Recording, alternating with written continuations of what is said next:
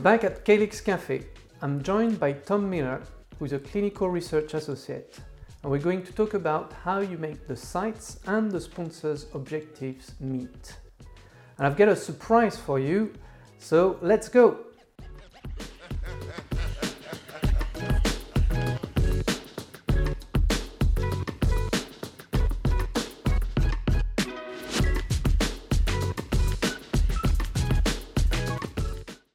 Hello and welcome to Calyx Cafe. And yes, I have a surprise for you as I'm not on my own in the cafe. I'm joined by Tom Miller, and I'm very pleased uh, to having someone uh, who I can share a piece of brownie with. Hi, Tom. Welcome. How are you today? I'm very good, thank you, Sylvania. Thank you for having me. It's been a busy morning, but it's a pleasure to be here. Oh, thank you for joining us. It's very nice. Uh, so, um, why don't you tell us how you got into the, the clinical industry? Well, so it was going back to about 2004, and I was fresh out of university and kind of fell into a job at one of the previous incarnations of Calyx, which was um, uh, ClinPhone. And I, it was my first um, job out of university, and it was working in the support team. And through working in that role, I became familiar with the trials process and the role of the, uh, the monitor, the CRA. And I managed to uh, get an interview and a placement with um, uh, Quintiles, or back in the day was Quintiles, and did a, a CRA school for eight weeks and uh, graduated as a, as a CRA. Um, I spent the first probably seven or eight years of my career um, working my way through various uh, pharma and, and, and CROs um, sort of learning my trade. And then about six or seven years ago, I made the decision to go uh, freelance and become a contractor, um, which uh, had various benefits, including uh, being able to work for a wider variety of clients, often quite smaller clients as well, so small biotech, small pharma, um, and enabled me to kind of really uh, hone my craft and, and learn more in, in other areas of research that perhaps I hadn't been exposed to before uh, such as study setup and submissions and, and uh, areas of project management. So that was kind of the, the career progression pathway, um, which has, has led me to where I am uh, now. Nice. Interesting to hear that um, you're exposed to, to more than the, like the site monitoring aspect. Because uh, I'm sure a lot of, of us think uh, uh, of the CRA role as monitoring, but it sounds like there's, there's more to it. Um, and so, is there anything you like in particular, uh, like any type of trials that really excite you? I mean, for the last uh, sort of five to six years, uh, I've been mainly working in, in medical device, um, which for me is um, kind of an area of passion. I guess it's my inner my inner geek coming out, and I, I, I love learning about the technology in, in, in modern devices and, and how that, that, that area of, of research is progressing. Um, so that was a really big draw for me. Um, and then, I mean, one of my um, yeah, favourite parts of the role, I suppose, is, is the the human interaction part. You know, it's, it's being that, that connection between the sponsor or the CRO and, and the site, and being able to help the sites and facilitate them with the research whilst also meeting the objectives and the aims of the sponsor. Um, which at times can almost feel like you're playing a puzzle or a game, and it, it, it's finding the best way, the best solution to have those puzzle pieces, pieces mix and match, which they don't always perfectly align. Um, so that's another area that I, I the challenge of that I, I really enjoy doing actually. Okay, could you tell us a bit more about that? Because uh, I, have never really thought about it this way, but it's true that the objectives of the sponsor and the site may not necessarily always meet. No, that's that's very often correct. Um, yeah, so I mean, obviously, with the the, the, the client or the sponsor, um, they are essentially a business, and they have um, sort of budgetary constraints, and they have um, you know uh, shareholders to appease, and they have you know the, the, these these devices or these pharma um, uh, new drugs need to be brought to market. And obviously, from the time of um, conception or, or developing a particular product, there is a limited lifespan in terms of the patents before it expires. And so there's a limited amount of time they can actually commercialize that product. So every delay to the running of a study, uh, be it days or weeks or months, can, can really impact the, the sponsor. Um, in a number of ways, and, and not just financially as well. A lot of the time, they will have a study end date um, very well planned to coordinate with, for example, a large symposium or a global conference where they can present the data to a um, an audience of, of um, you know, people in the industry who, who will help to bring that further into the market.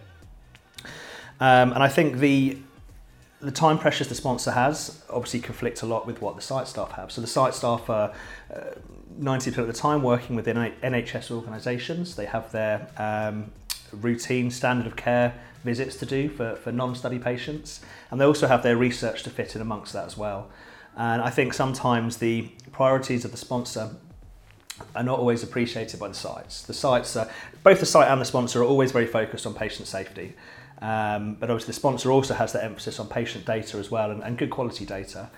Um, so often when it comes to things such as data locks, where we're doing an interim analysis on a, on a particular study to see if the uh, results are looking promising, um, the sponsor will be very keen to have the data cleaned and entered by certain time points. And it may be the site that coincides with a very busy period for that site in terms of maybe uh, staff off sick, or perhaps there's a, an increased burden on that particular uh, hospital due to anything seasonal flu or just a, a higher caseload.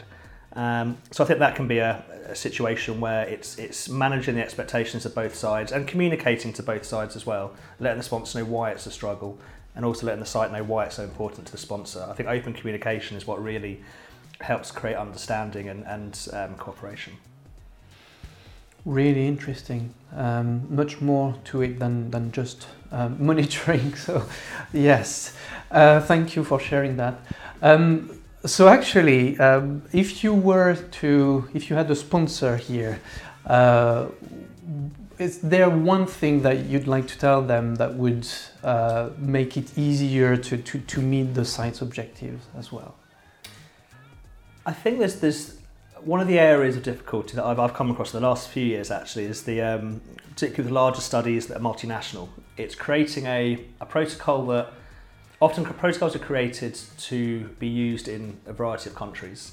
But obviously, running a study in the UK versus running a study in the US versus, uh, versus running a study in Australia, they're very different healthcare systems. And I think sometimes, although for the sponsor it is easier to uh, have a harmonised global protocol, I think sometimes that can create friction and, and issues at site level um, if, if it doesn't fit in with their working practice. And this is particularly evident in the, in, in the UK with the NHS, you know, where it's already a very stretched and busy service, and research is something that's having to be kind of injected and and and and, and uh, you know fitted in between their commercial work. In, in the US, it's quite often um, there's there's more time available for research, and, and the way it's structured means that it's um, easier to run studies in, in that kind of scenario.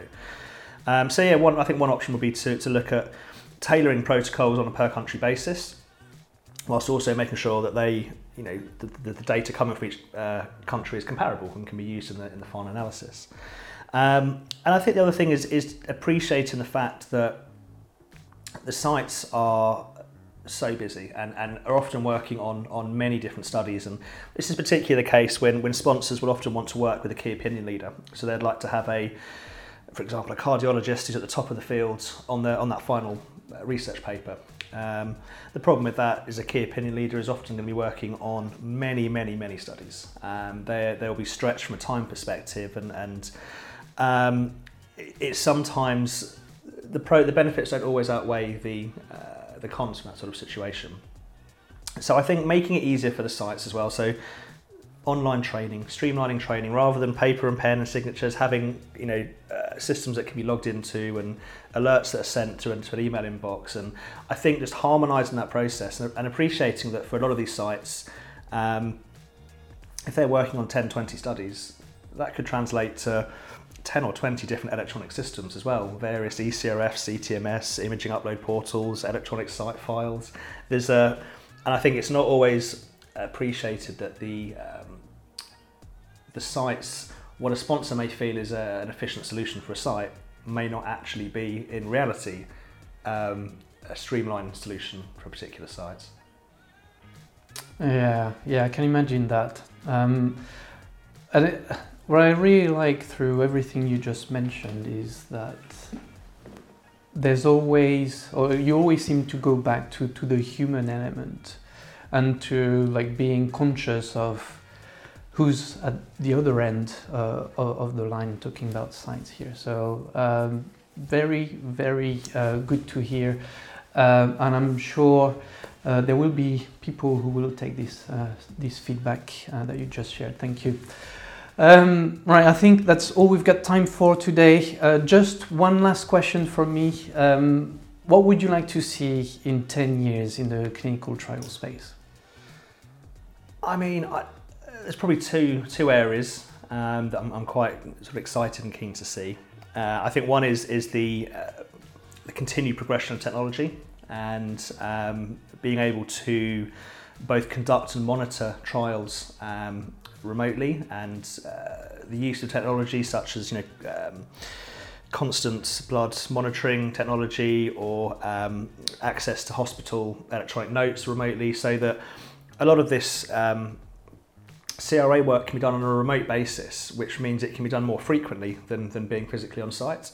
There'll always be a need to be on site. There's certain things, and again, takes me back to the, the relationship aspect. You need to speak to people to sometimes identify what's going on at a site.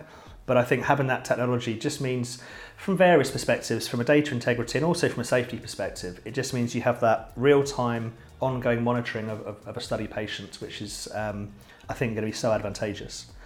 Um, the second part, uh, the second thing that I would really love to see is an increase in awareness and education of the clinical trials process. I think, you know, despite studying biology at, at school and university, I, I don't think at any point it was mentioned how you know drugs go from or devices go from conception and the process they go through to, to becoming approved on the market. And I think one of the problems with that is is we're not getting perhaps the the staff coming through because if people aren't aware of this as a career progression then they're not going to follow that. So I'd love to see in schools uh, an awareness and a, and a teaching of, of, of that process of, of how new drugs and, and devices are developed. And I think given the current um, era of, of misinformation and, and the resultant uh, almost mistrust of, of, of you know the trials process um, I think it'd be so beneficial to teach people how it works and also about sources. You know where to get your information from, you know, such as peer reviewed, you know, multi-source scientific journals versus, you know, the the opinion pieces that we're often finding now on, on the internet and social media. Um, and I think we can't begrudge people for having those opinions if we're not educating people on how to do their own research. So again, I, I think the education and and that side of things, I, I'd love to see uh, become more mainstream over the next next ten years. Yeah, I love this idea. It's a great suggestion. Uh, and I, I, agree with you. I didn't know anything about the clinical trial industry before I joined it. So, yeah, I hope we see that too. Right, well, Tom, it's been lovely having you here. Uh, I really, really enjoyed having someone join me in person. It's been uh, a different experience. Um, and I hope you've enjoyed it as well as I did. I've definitely learned a lot more today on the CRA role. Um, so come soon at the Calyx Cafe. We'll have another episode soon out. Uh, and Tom, thank you for joining me, and I uh, hope you have a nice rest of the day. Thank you very much for having me.